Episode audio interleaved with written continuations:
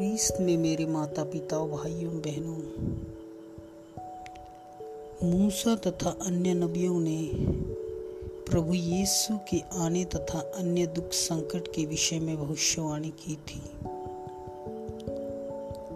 वह आज सत्य सिद्ध हुआ।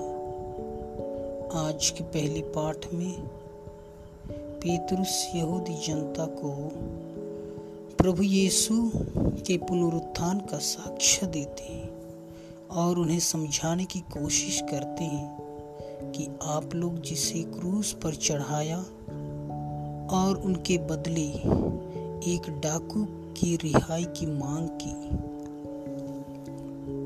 आज वह पुनर्जीवित है। वही प्रभु यीशु का मैं एक साक्षी हूँ। आप लोग अपने पापों से पश्चाताप करो और उन पर विश्वास करो। वही तुम्हें आशीर्वाद प्रदान करेगा।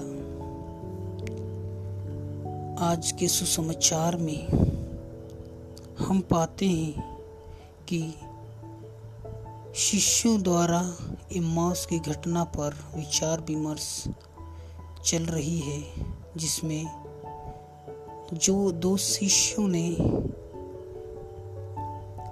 इमाउस पर प्रभु यीशु का दर्शन पाया था, उसके विषय में अन्य शिष्यों को यह बता रहे थे कि उस उन्होंने यीशु का दर्शन पाया है। उसी वक्त, उसी घड़ी प्रभु यीशु उनके बीच आकर खड़े हो गए। तथा उन्होंने उनसे कहा, तुम्हें शांति मिली। आज भी सुसमाचार शिष्यों की अज्ञानता को प्रकट करती है। क्योंकि आज भी शिष्य सोचने लगते हैं कि वे कोई प्रेत के, को देख रहे हैं। पुनर्जीवित शरीर को उन्होंने पहली बार अनुभव किया। वे प्रेत और आत्मा के विषय में तो काफ़ी सुने थे, परंतु उन्होंने पुनर्जीवित शरीर को पहली बार अपने नग्न आँखों से देखा और वे डर गए। परंतु यीशु उनकी भावनाओं को समझते हुए, उन्हें ढाड़स बंधाते हुए यह कहा, मेरे हाथ और पाँव को देखो, मैं ही हूँ। फिर भी उन्हें विश्वास नहीं हो रहा था। इसलिए यीशु अपने को सिद्ध करने के लिए उनसे भुनी हुई मछली मांगकर खाया। प्रथम अनुभव ने उन्हें अचंभित किया था।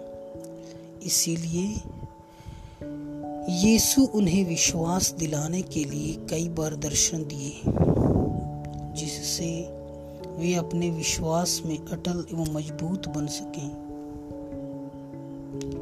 प्रेत को हम स्पर्श करने में सक्षम नहीं हैं, परंतु पुनर्जीवित शरीर को स्पर्श कर सकते हैं और उसे अनुभव कर सकते हैं, तथा वह कभी नष्ट नहीं होता है।